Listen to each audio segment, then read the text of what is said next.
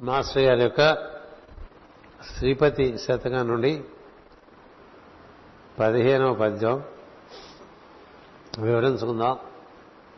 అటుపైన శ్రీమద్ భాగవత పారాయణం చేద్దాం.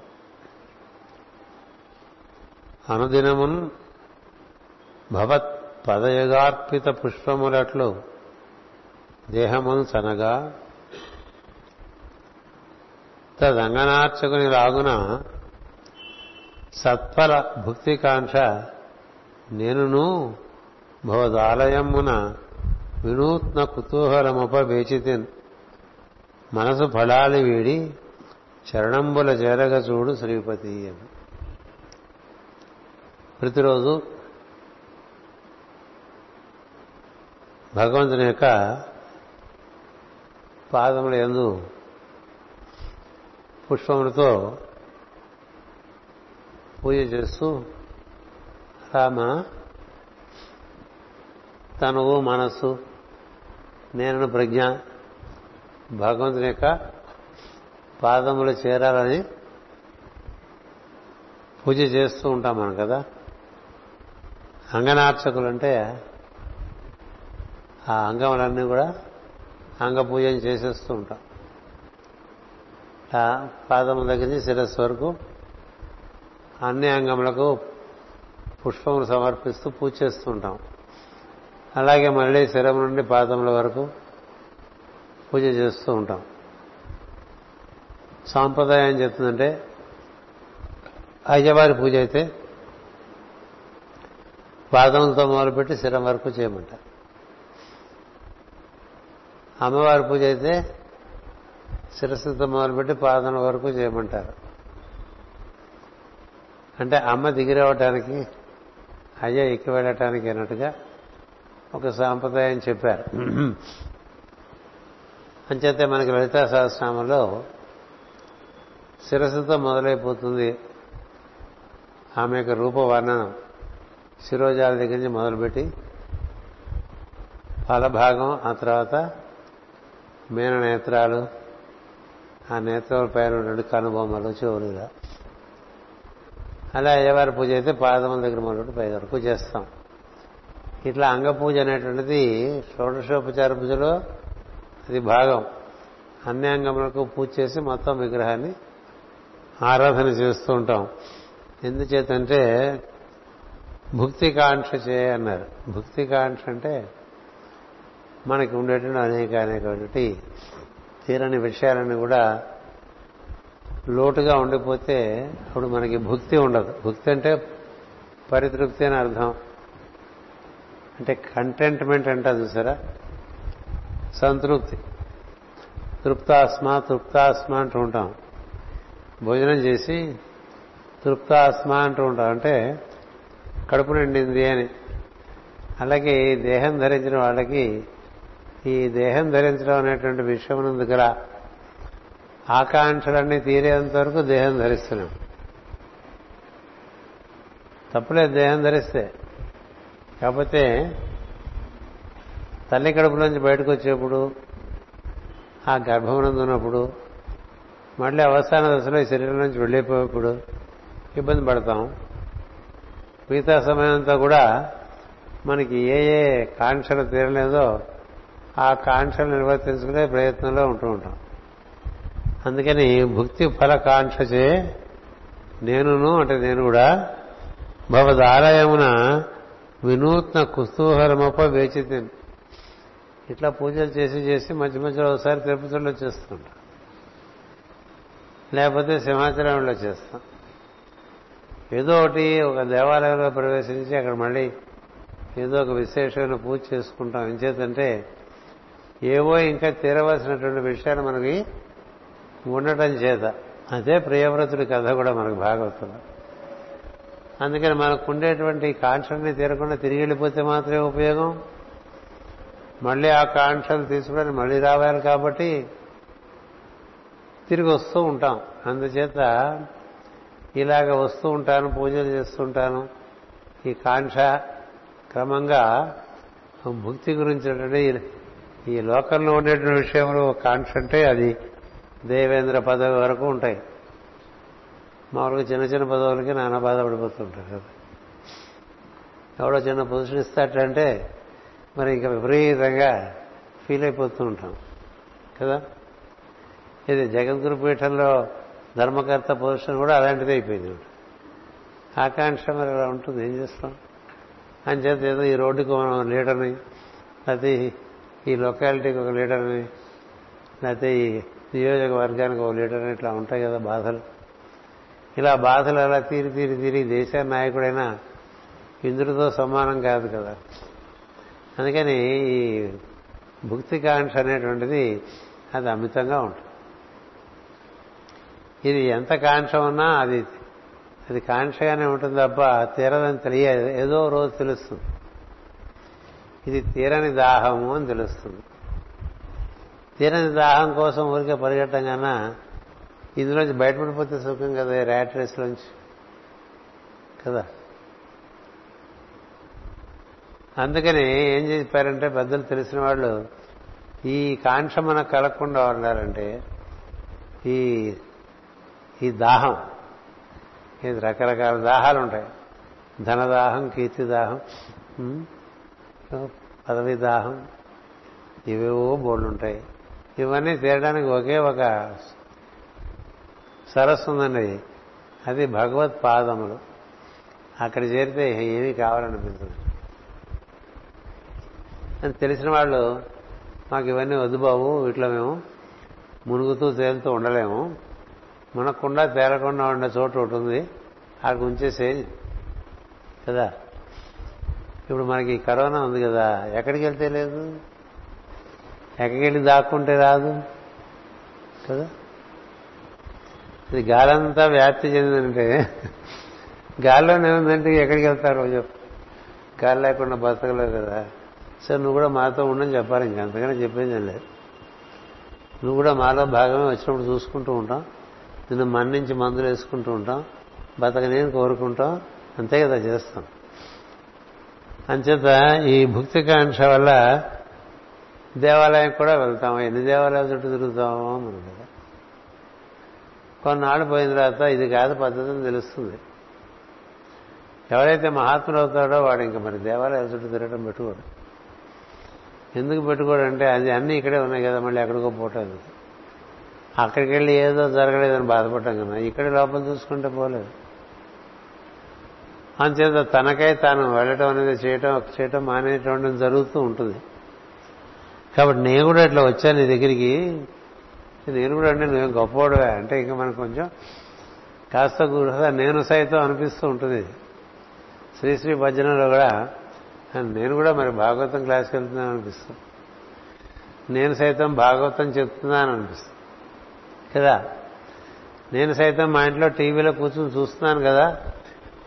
మానేలేదు కదా అనిపిస్తుంది. ఈ నేను కూడా ఎక్కువ. అది ఉన్నంతకాలం దాహం ఉంటూ ఉంటుంది. అంచేత నాకు మనసు ఈ ఫలాల మీదకు పోయే బుద్ధి మనసు తీసేవా అని అడుగుతున్నారు. ఫలముల మీద పోయే మనసు ఫలములు కాకుండా నీ పదముల దగ్గర చేరేట్టుగా అది ఆశించిందనుకో ఇంకెక్కడి నుంచి మనకి ఒడ్డం చేరుకుంటాం. లేకపోతే ఎప్పుడు ఎంత మనకి ఎన్నిచ్చినా ఇంకేదో కావాల్సింది ఉంటూనే ఉంటుంది ఇప్పుడు డెబ్బై ఐదేళ్ళు బతికినా ఇంకా కావాల్సినవేవో ఉంటూనే ఉంటాయి కదా. మహా అయితే చివరికి ఉంటుంది హాయిగా వెళ్ళిపోని అని అనుకుంటున్నా అని అడుగుతాడు కదా. మన ఇష్టం కాదు కదా. ఎవడెట్టా వెళ్ళాలో ఎవడు తెలుసు. అంచేత ఏదైనా కోరికంటే ఒకటే కోరిక పెట్టుకో భగవత్ పాదముల సన్నిధికి నేను చేరాలి. అది మనసు ఫలాలి వీడి చరణంబుల చేరగ చూడు శ్రీపతి అన్న. ఏదో జీవితం అంతా ఏ పనులు చేస్తున్నా వాటి యొక్క ఉద్దేశం ఒకటే. నీ పాద కమల సేవయు నీ పాదార్చకులతోడి నయ్యము.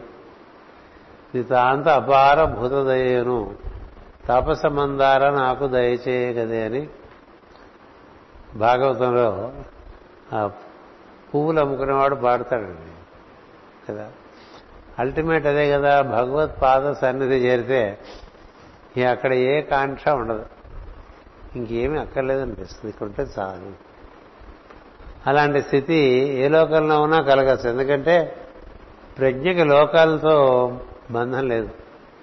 ప్రజ్ఞ అన్ని లోకములను అధిష్ఠించి ఉండగలిగినటువంటి ప్రజ్ఞ అది. అలా ఉంటేనే ఆధ్యాత్మ అంటారు దాన్ని. ఆధ్యాత్మభావం ఆధ్యాత్మ భావం అంటే ఏంటంటే లోకాలన్నీ అధిష్ఠించి ఉన్నటువంటి స్థితిలో నీ ప్రజ్ఞ ఉండాలి. అంటే మన భూమి అటుపైన ఈ చంద్రుడు అటుపైన శుక్రుడు ఆ పైన బుధుడు ఆ పైన సూర్యుడు. సూర్యుడిలో కూర్చుంటే ఏడు లోకాలు ఏడు ఆ- మిగతా ఏడు ఆవృత్తాలు భూగోళం కనిపిస్తాం. భూగోళం చుట్టూ ఉండే ఏడు ఆవృత్తాలు అలా వెళ్తే సూర్యుడు వరకు వెళ్ళిపోతుంది ఒక ఆవృతంలో ఒక మనకి గ్రహం తగులుతూ ఉంటుంది. అంచేత అట్లా మనం అన్న దాటే సహస్రంలో గడిపోతే ఇక్కడ పైన ఈ సహస్ర ముందు భగవంతుని పాదములు ఉన్నవే అని చెప్తారు. ఆ భగవత్ పాదములు చేయనటువంటి వాడికి కలిగినటువంటి శమనము ఉపశమనము ఇంకెక్కడ లభించదు. ఎక్కడ లభించదు. అది లభించిన వాళ్ళు ఒరే ఇది బెస్ట్ ప్లేసు. ఇక మిగతావన్నీ దీనికి సెకండరీ అని చెప్పి సహస్రారం చేరుకుంటాం. ఉత్తమోత్తమం. దానికి మార్గం నీలోనే ఉంది. ఆ మార్గంలో దైవాన్ని పట్టుకుని గురువుని పట్టుకుని అక్కడికి చేరిపోతే ఇంకా మరి ఏ ఫలములు ఏందో ఆశ ఉండదు. ఈ- ఈ ఫలమందు ఆశ ఉంచమని చెప్పారు. అది ఈ పద్యంలో ఉండేటువంటి విషయం. అందుకని మనం కూడా ఏవేవో మనకు వస్తూ ఉంటాయి కాబట్టి మనసులో భావాలు. ఆ భావాల్లో పడి అలా కొట్టుకుపోకుండా ఉండాలంటే ఎదురుగా ఉండే పని చేస్తాం. పరమంతో మాకు సంబంధం లేదు. ఏదైనప్పటికీ నేను నీ పాదాల దగ్గర చేరేట్టు చూడు. అక్కడ ఉంటా. కదా? హనుమంతుడు ఎక్కడ కూర్చుంటాడు? రాముని పాదముల వద్ద కూర్చున్నట్టుగా సాంప్రదాయం చెప్తుంది హనుమంతుడికి ఏం కావాలి? బొత్తిగా ఏం అక్కర్లేని వాడు మొదటి నుంచి కూడా. ప్రత్యేకంగా దానికి ఏం అవసరం ఉన్నవాడు కాదు హనుమంతుడు. ఆయన సూర్యుడి దగ్గరే సమస్త వేదాలు నేర్చుకున్నాడు జ్ఞానం పొందాడు పరాక్రమంలో శివునితో సమానం. ఎప్పుడు దైవంతో కూడే ఉంటాడు మహాయోగి మహావిరాగి పర్సనల్ ఇష్యూస్ ఏమీ లేనివాడు. అయినప్పటికీ అందరికీ ఉపకారం చేస్తూ ఆ పాదముల చెంతనే ఉన్నాడు తప్ప నేను ఇంత వాడిన భావన కూడా లేకుండా ఉండిపోయాడు కదా. అలా ఉండేట్టుగా మనం ఒక ఒక గమ్యం ఏర్పాటు చేసుకోవాలి.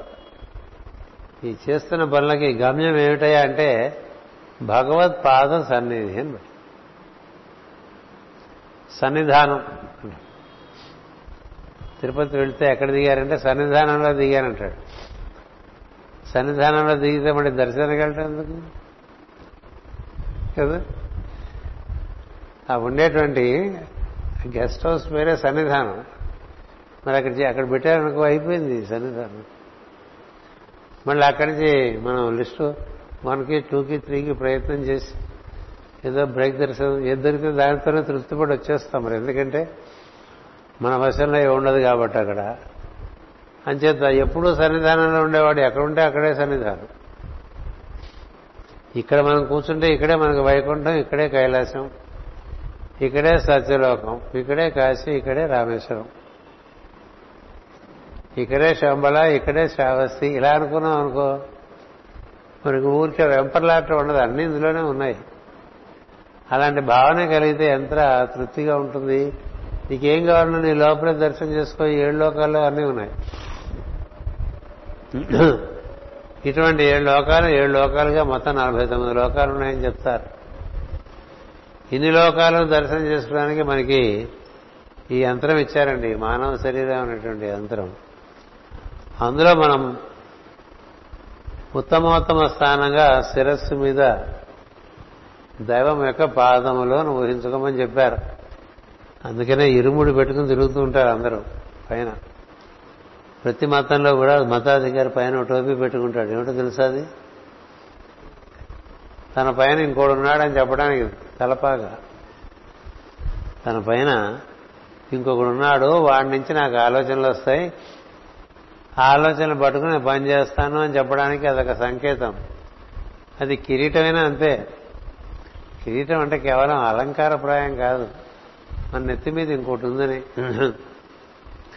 అలాగే ఒక పోపు గారు పెట్టుకున్నా ఇంకో ఇమాం పెట్టుకున్నా మరొక పురోహితుడు పెట్టుకున్నా ఒక ఋషేంద్రుడు పెట్టుకున్నా ఎవరి తల మీద ఏం పెట్టుకున్నా ఒక పిలక పెట్టుకున్నా లేదంటే పైకి సర్వం చక్కగా ముడి వేసుకుని ఏమంటారు దాన్ని? సమయానికి గుర్తు రావట్లేదు. శిఖ. అలా పైకి పెట్టుకున్నా ఏం పెట్టుకున్నా నేను ఎత్తి మీద ఇంకోటి ఉందని గుర్తుపెట్టుకోవాలి. అలా గుర్తుపెట్టుకుంటే దరిద్రం దిగదు నెత్తులు కదా? లేకపోతే దరిద్ర దరిద్ర పెద్దమ్మ అంటాం కదా? ఆ పెద్దమ్మ కూర్చుంటున్నా కానీరా నేను కూర్చున్నా కదా నీ తోచినవన్నీ చేయమని చెప్తూ ఉంటుంది. అందుచేత మనం ఇప్పుడు ప్రియవ్రతని కథలోకి వస్తున్నాం. ప్రియవ్రతని కథలో ఆయనకి విశ్వకర్మ అనేటువంటి ఒక ప్రజాపతి ఆయన కుమార్తె అయినటువంటి బర్హిష్మతి అనేటువంటి ఆమెను ఇచ్చి వివాహం చేశాడు. విశ్వకర్మ అంటే ఏమిటి? బహిష్మతి అంటే ఏమిటి? చెప్పాను. రెండు క్లాసులో చెప్పాను. కానీ మూడో క్లాసులో చెప్పడం న్యాయం కాదు. అలా చెప్తే మీ మీద నాకు నమ్మకం లేదనిపిస్తుంది. అనే ఒక పరిస్థితి నాకు ఉన్నట్లుగా మీరు బాధపడచ్చు. అంచేత తరగతి ముందుకెళ్ళాలనే ఉద్దేశం చేత లేకపోతే ఇవన్నీ ఎంతైనా చెప్పుకోగలిగిన విషయాలు విశ్వకర్మ అంటే సామాన్యం కాదు. మొత్తం సృష్టినే నడిపిస్తున్నటువంటి ప్రక్రియ అది. స్పందనాత్మక సంకోచ వ్యాకోచములు కదా. ఆవర్తనమున వ్యావర్తనమున అంటూ ఇచ్చరిక పద్యం వ్యావర్తమున కార్యములందు అభిజ్ఞుడై అంటూ పద్యం అనువర్తనమున మళ్ళీ వెనక్కి వచ్చేస్తే అని మూసిపోతుంది. అలాంటి వాడు అలా ఆ జరిగే ఆ ప్రక్రియను విశ్వకర్మ. ఆయనకి బరిహిష్మతి. ఆ బరిహిష్మతి నుంచి పెళ్ళి చేస్తే ఈ ప్రియవ్రతుడు తొమ్మిది మంది కొడుకుల్ని ఒక కూతుర్ని ఆ కూతురు ఎలాంటిదో కింద తరగతిలో చెప్పా ఊర్ ఊర్జస్వతి అని కదా. అది చాలా ముఖ్యం అన్ని విషయాలకి. మనం బాగుపడాలంటే ఊర్జస్వతి ఉండాలి మనలో. అంటే బాగా గ్రహింపు శక్తి ఉండాలి. ఇంద్రియాలకి గ్రహింపు శక్తి ఉండాలి. మనసుకి గ్రహింపు శక్తి ఉండాలి బుద్ధికి గ్రహింపు శక్తి ఉండాలి.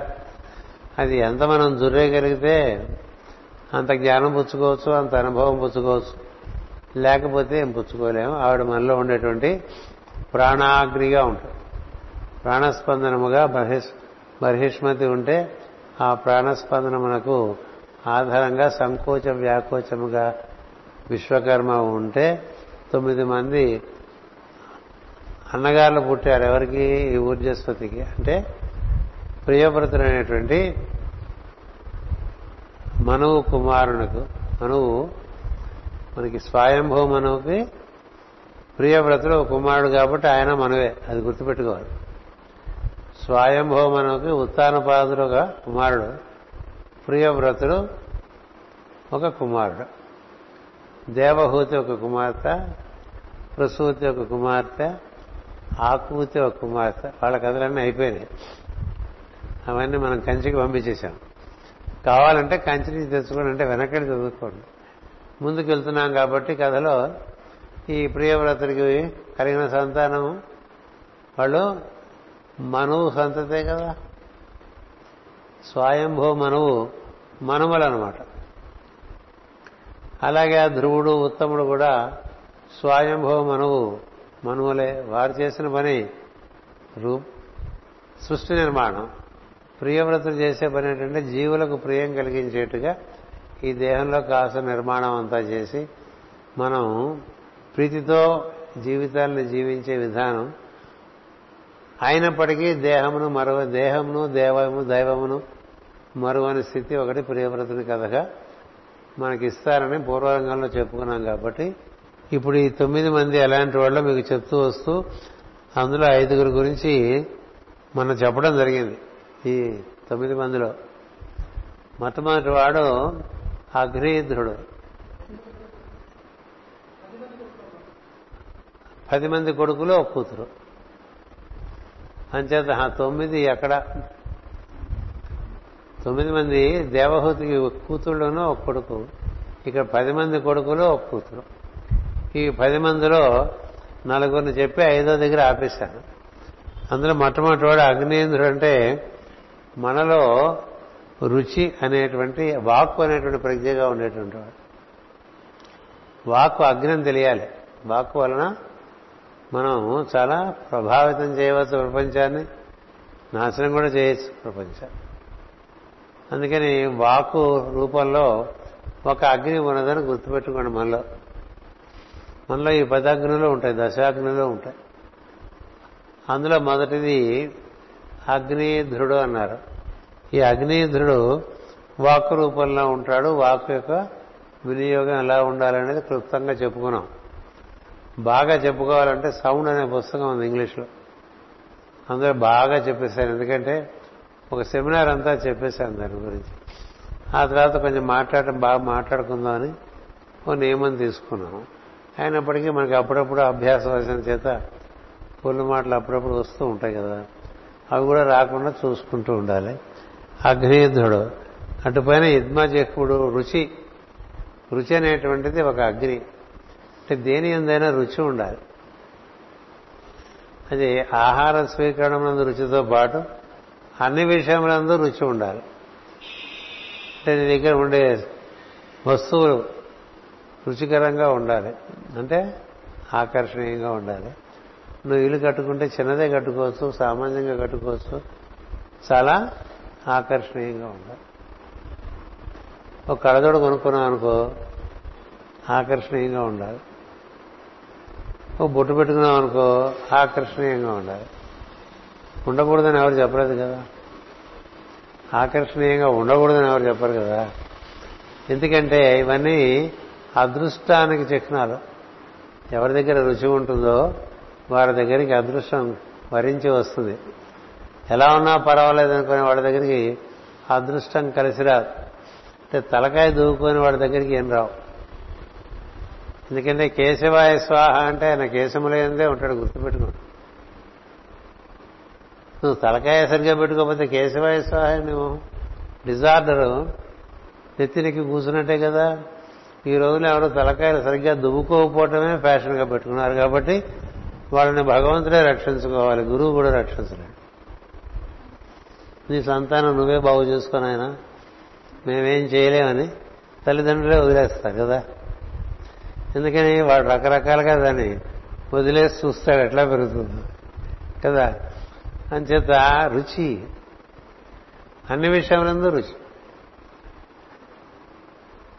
ఏ రోజు గడ్డం గీసుకోకుండా ఉండకూడదు మగవాడు. ఏ? అది బద్ధకాన్ని చిహ్నంగా తప్ప గడ్డాలు పెంచడం ఏంటి? నువ్వు సన్యాసివా? మన సాంప్రదాయంలో సన్యాసి అయితే గడ్డాలు పెంచచ్చు సన్యాసి కానివాడు గడ్డం పెంచమని చెప్పలా? నీకెంత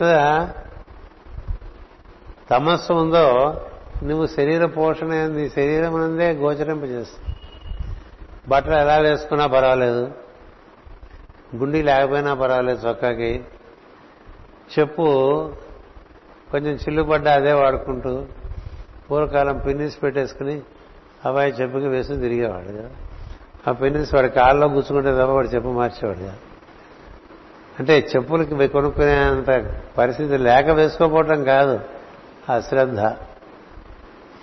ఎక్కడ అశ్రద్ధ ఉంటుందో అక్కడ ఈ రుచి అనేటువంటి అగ్నిపోతుంది వస్తారు అబ్బాయి అని చెప్తారు జీవితంలో నీకు దేని ఎందుకు రుచి లేనప్పుడు నేనెందుకు అగ్ని పనిచేయదు ఈ వాక్కు కూడా అంతే. సవ్యంగా వినియోగించుకునే వారి ఎందు వాక్కు సవ్యంగా పనిచేయదు అది వాక్కు గురించి ఎంత బాగా రాశాడు పోతనామాచుడు నిన్ను ఎప్పుడు చూడగలుగుదు భారతి అని.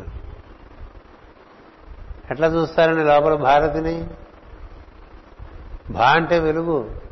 నీలో సహస్రాల నుంచి మొత్తం శిరసంతా వ్యాప్తి చెంది వెన్నెముకగా ఇట్లా నిట్టనిలుగా ఒక గద నిలబెట్టిన గదలాగా తెల్లని వజ్రమయ కాంతితో దర్శనం అవుతుంది అనుకోండి అది భారతి దర్శనం.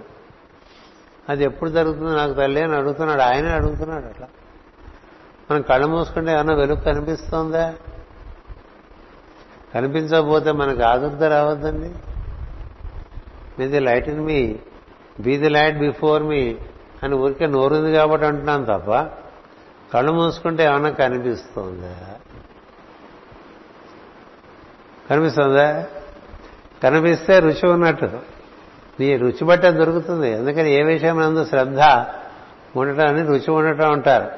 అందుకని కింద తరగతిలో రుచి ఎలా చెప్పాం ఇప్పుడు ఈ తరగతిలో రుచి ఎలా చెప్పాం? అదేమిటో ఒక్కొక్కసారి చెప్తుంటే ఒక్కొక్క రకంగా అంటే అన్నీ చెప్పేస్తామని కాదు ఒకసారి. ఇప్పుడు ఇట్లా చెప్పినా ఇంకా చాలా చెప్పాల్సిన ఉండిపోతాయి. కాకపోతే మనకి ఏదో అవసరం అంతవరకు అది మనం తీసుకుని ముందుకు పోదాం.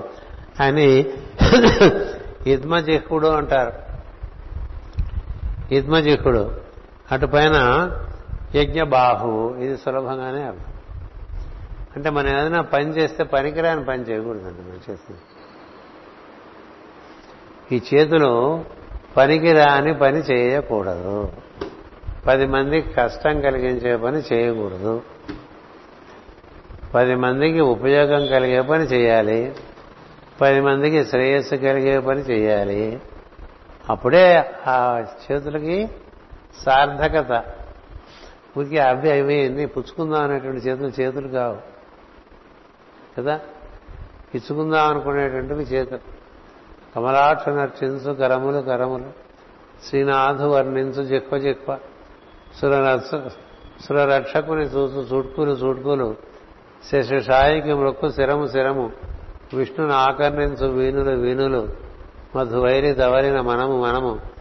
పురుషోత్తముని వీధి బుద్ధి బుద్ధి. దేవదేవుని చింతించు దినము దినము. చక్రహస్తుని ప్రకటించు చదువు చదువు. కుంభినీధము చెప్పేటి గురుడు గురుడు. తండ్రి హరిచేరుమని అడి తండ్రి తండ్రి అని. అలా ఉంటే అలా బతుకు నాన్న అని చెప్పాడు వాళ్ళ నాన్నకి ప్రహ్లాద్.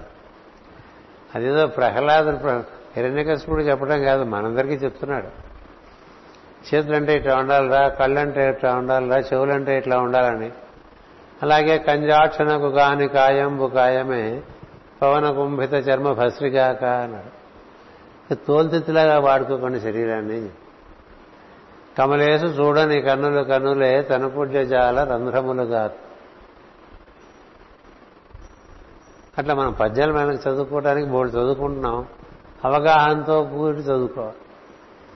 అవగాహన చిన్నతనంలో కలిగిందనుకంటే బతికితే ఎట్లా బతుకుతాం? లేకపోతే వేస్ట్ అనుకోవాలి. కదా? బతికితే ఇక ఆయనలాగా రాజుగారి లాగా బతకాలన్నమాట. కదా? యోగిరాజ్ మహారాజ్ అంటారు షిరిడి సాయిబాబా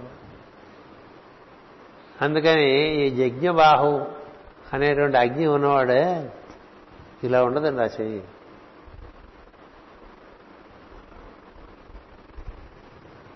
మాస్టర్ సివివి గారు కోరుకున్నది కూడా అదే మనందరి దగ్గర నుంచి నీ బతుకు నేను బతికిస్తా. నువ్వు మాత్రం ఇట్లా పెట్టకరా చేయను ఆయన అడిగిన మూడు వరాలు ఒకటి మన్ని ఒకటి ప్రేయర్ చేయండిరా పొద్దున సాయంత్రం అని చెప్పి. నేను రిపేర్ చేసుకుంటా అన్నాడు రెండు చెయ్యి ఇట్లా పెట్టగా అన్నాడు. మూడు అందరిలో నన్ను చూడదు ఈ మూడు చేయండి సార్. కదా ఎవరు చెప్పినా అలాగే చెప్తారు. ఎందుకంటే తెలిసిన వాళ్ళు చెప్పేవన్నీ ఒకే రకంగా ఉంటాయి. అందుచేత యజ్ఞబాహు యజ్ఞబాహు మూడో వాడు. నాలుగో వాడు మహావీరుడు అని చెప్పుకున్నాం. మహావీరుడు అంటే మనస్సు. మనసు సాధించలేనిదేం లేదు ప్రపంచంలో. మానవుడే మహనీయుడు అని పాట ఒకటి ఉండేది ఏం చేద్దంటే మానవుడు ఏడు లోకాల్లోనూ ప్రవేశించగలడు. ఏడు ప్రవేశించడం. మరి బుద్ధుడు మానవుడిగా పుట్టి సహస్రారం చేరి ఓం మణిపద్మే హూం అనేటువంటి మంత్రాన్ని ప్రపంచానికి ఇచ్చాడు కదా. ఇచ్చాడు కదా.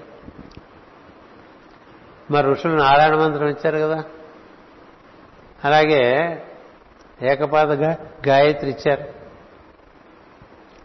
ఓం సత్యం పరం ధీమహి అన్నారు. అంచేత మనకి ఋషులందరూ చెప్పింది తెలిసిన వాళ్ళందరూ చెప్పింది నువ్వు ఇసుకుంటూ పోతే నువ్వు పైకి వెళ్తూ ఉంటావు నువ్వు ప్రజ్ఞలో. పుచ్చుకుంటూ పోతే కిందకి వెళ్ళిపోతావు ప్రతి నువ్వు ఎంత పుచ్చుకుంటూ ఉంటే అంత కిందకి వెళ్ళిపోతూ ఉంటావు ఎంత ఇచ్చుకుంటూ పోతుంటే అంత పైకి వెళ్ళిపో అది లెక్క. అందుకనే మహాత్ముల జీవితాలను కూడా ఇచ్చుకోలుగా ఉంటాయి పుచ్చుకోలుగా ఉండవు. అందుకని వాళ్ళు ఎవరెవరు ఏమిస్తారా అని చూడరు హుండీ పెట్టరు. డొనేషన్స్ కలెక్ట్ చేయరు కదా? ఆశ్రమాల పేరున ఆస్తులు పోగేసుకోరు. అంటే సత్యం ఎలా ఉంటుంది లోకం ఎలా ఉంటుంది రెండు చూసుకుంటూ ఉండాలి కదా? సత్యం అడగకుండా మన దగ్గరికి అన్నీ చేర్చేది సత్యం. పతంజలి మహర్షి చెప్తాడు ఎవరైతే సత్యవంతుడో వాడి దగ్గరికి సమస్తం చేరుస్తుంది. అందుకని సత్యాన్ని ఆచరిస్తూ ఉండి అన్నీ పోయినా మళ్ళీ వచ్చేస్తాయి అందుకని హరిశ్చంద్రుడు కథ ఇచ్చారు. అసత్యంతో అన్నీ కూడబెట్టుకుంటే ఎప్పుడూ ఏదో ఒకటి పోతుందేమో అని భయంతో బతకాల్సి ఉంటుంది. కదా? సత్యవంతుడికి భయపడాల్సిన అవసరమే ఉండదు. అందువల్ల ఈ మహావీరుడు అనేటువంటి వాడు ఈ మార్గంలో జయించలేనిది ఏమీ లేదు అన్నీ జయించేస్తాడు యుధిష్ఠుడు అలాగే జయించాడు రాముడు అలాగే జయించాడు హరిశ్చంద్రుడు అలాగే జయించాడు నరుడు అలాగే జయించాడు మహర్షులందరూ అలాగే జయించారు అందరూ మానవులుగా పుట్టిన వాళ్ళే ప్రత్యేకించి ఈరోజు మీ అందరికీ చెప్పాల్సిన విషయం ఏంటంటే రోజంతా అయిపోయింది అనుకోండి పొద్దునే వాట్సాప్లో పెట్టుంటే ఎక్కువ బాగుండేదేమో అని తర్వాత అనిపించింది. ఏమిటి ఇవాళ? ఇవాళ ఋషి పంచం కదా. వినాయక చవితి హడావిడి తప్ప ఋషి పంచము ఋషి పంచమి నాడు కనీసం మన గోత ఋషులు తెలుసుకుని వాళ్ళ జీవితాలు ఎలా జీవించారు వాళ్ళు ఎలాంటి మహత్కార్యాలు చేశారు అనేటువంటిది చదువుకుంటే వాళ్ళు మనకి రోల్ మోడల్స్గా మనం తీసుకునే అవకాశం ఉంటుంది. కదా? ఎలాంటి రహ మహర్షి మహర్షి ఉన్నారు? మనకి మరీచి ఉన్నాడు కశ్యపుడు ఉన్నాడు అత్రి ఉన్నాడు భృగు ఉన్నాడు అంగిరసుడు ఉన్నాడు. వశిష్ఠుడు ఉన్నాడు పులహుడు ఉన్నాడు పులసుడు ఉన్నాడు క్రతు ఉన్నాడు అద్ధరు ఉన్నాడు ఇంతమంది మహర్షులు ఉండగా వారి సంతానం ఉండగా ఎందరో మహాత్ములు మహర్షులైన వాళ్ళు ఉన్నారు కదా. వాళ్ళలో ఏదో కోవకు సంబంధించిన వాళ్ళ మనమంతా.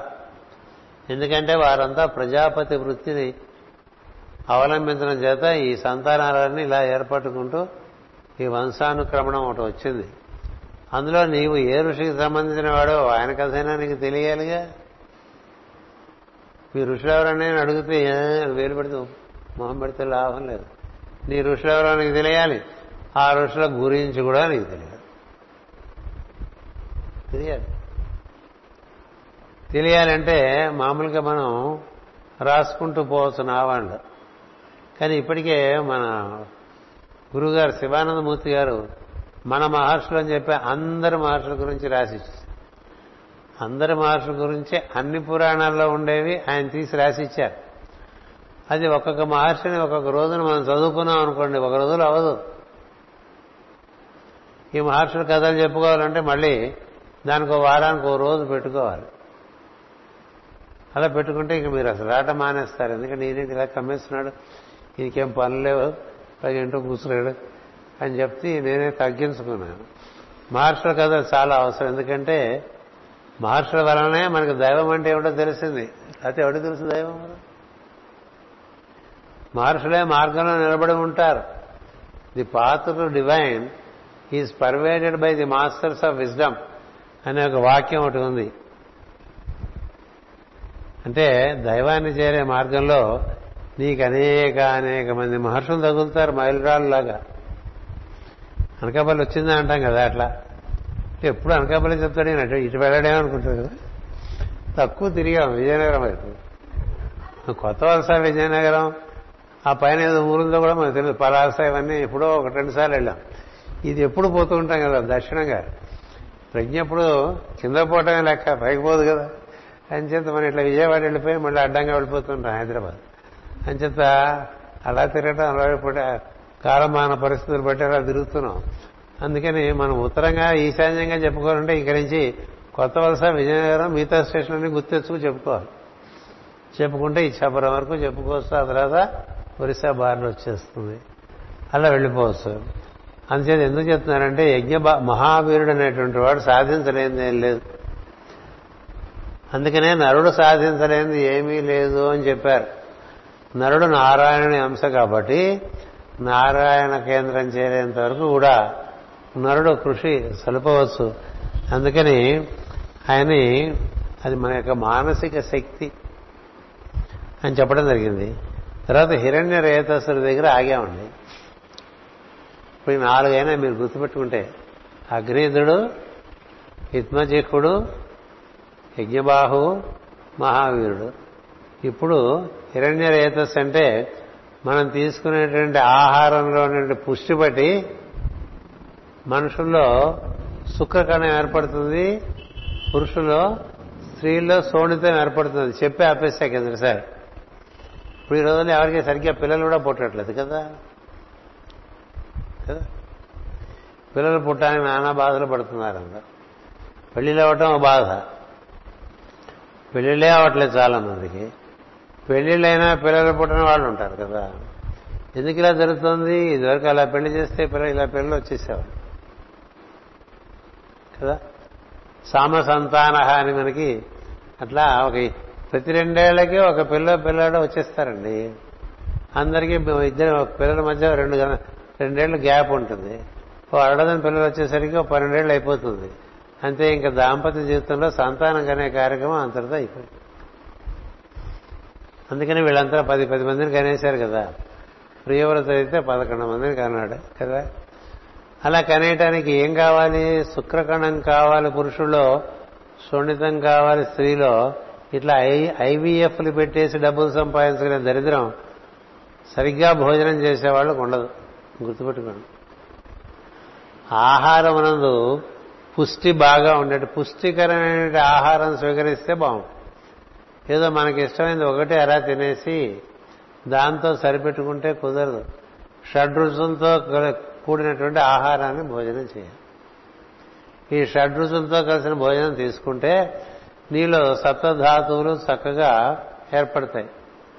అలా కానప్పుడు ఏమవుతుందంటే వీడికి పురుషుల్లో పురుషత్వం లేక స్త్రీలో గర్భధారణ శక్తి లేక అవి ఏవో ఏవో పట్టుకుని ఆర్టిఫిషియల్ ఇన్సిమినేషన్స్ చేసుకుంటూ పిల్లల్ని పుట్టించుకుంటూ మన పిల్లలే అనుకుంటూ అవునో కాదో డౌట్ పడుతూ ఇలాంటి పరిస్థితులు బతకడం అంతకన్నా దురదృష్టమే ఉంటుంది ఇదంతా ఎందుకు జరుగుతుంది? ఈ హిరణ్య రేతస్ అనేటువంటి అగ్ని కదా? హిరణ్య రేతస్ అనేటువంటి అగ్ని బాగా ఉండాలంటే ఈ డొక్కు థీరీలు మనకి బోర్డు ఉన్నాయి. ఏది ఇదే తినండి అది తినకండి అదే తినండి ఇది తినకండి. రకరకాల గడ్డి తింటున్నారు ఈ రోజుల్లో హెల్త్ యాప్స్ చూసి. చక్కగా పెద్దలు ఇచ్చినటువంటి అయిన భోజనం అంటే ఏంటో తెలుసా? ఆరు రుచులు ఉండే భోజనం. అప్పుడప్పుడు ఒకరు కూడా తీసుకోవాలి వాక్కాయ కూడా తినాలి. వక్క తినాలి చేదు తినాలి అంటే కాకరకాయ తినాలి అటుపైన తీపి తినాలి. మానేయమని డాక్టర్ చెప్పినా మానేయకండి మితంగా తీసుకోండి ఏదైనా. నూనె వద్దంటాడు నూనె వద్దంటే ఎండిపోయిన బెండకాయలే ఉంటాడు మనిషి. ఎంతమంది నూనె మానేసి అట్లా నేవళం పోయి బతుకుతుంటారు చూడటానికే ప్రేతాత్మలా ఉంటారు. నూనె తినరు నెయ్యి తినరు పాలు తాగరు పెరుగు వేసుకోరు. అసలు వెన్నంటే నాబడి వాడికి కుదరదు. కదా? ఏమి భగవంతుడు ఇచ్చినవే కదా? తీసుకోవచ్చు కదా. కూరలు తినరు. కదా? కూరలో ఉన్నటువంటి పుష్టి అన్నం తినరు. గోధుమో బియ్యమో ఏదో ఒకటి తినాలి. అన్ని పుష్టిగా తిను.